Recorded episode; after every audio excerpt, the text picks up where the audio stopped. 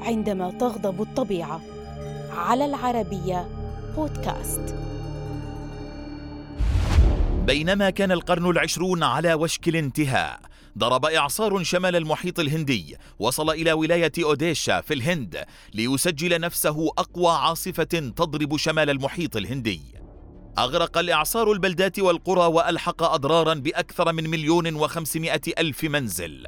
ودمر المحاصيل الزراعية وألحق أضرارا مادية وصلت إلى أربعة مليارات وأربعمائة مليون دولار. وتراوحت أعداد القتلى بين عشرة آلاف وثلاثين ألف شخص. إنه إعصار أوديشا في الهند الذي وصف بمأساة الجمعة السوداء. في أواخر أكتوبر عام 1999 ضربت رياح وصلت سرعتها إلى 260 ألف كيلو متر مدينة أوديشا التي كانت تعرف آنذاك بمدينة أوريسا. ورغم أن الجميع كان يعلم أن الإعصار قادم إلا أن أحدا لم يعلم أنه سيكون بهذا السوء.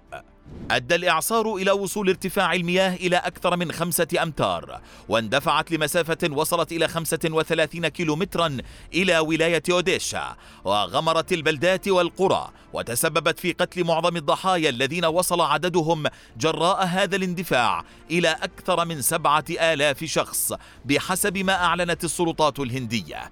وألحق الإعصار أضرارا بأكثر من مليون وخمسمائة ألف منزل.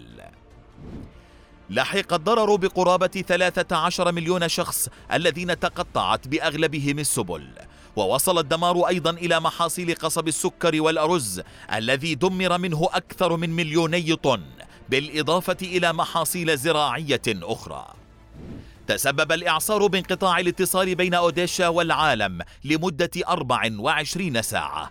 وانقطعت الكهرباء عن المدينة لثمانية أيام ولحق الإعصار تساقط غزير للأمطار. زاد من حدة الفيضانات التي قتلت هي الأخرى أكثر من ألفي شخص.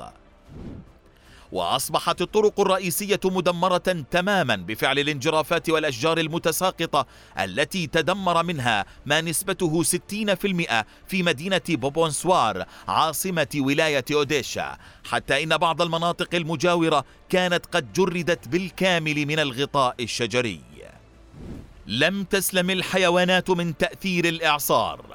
فأشارت التقديرات إلى أن الإعصار قتل مليونين وخمسمائة ألف من الحيوانات. منها نحو نصف مليون من الماشية.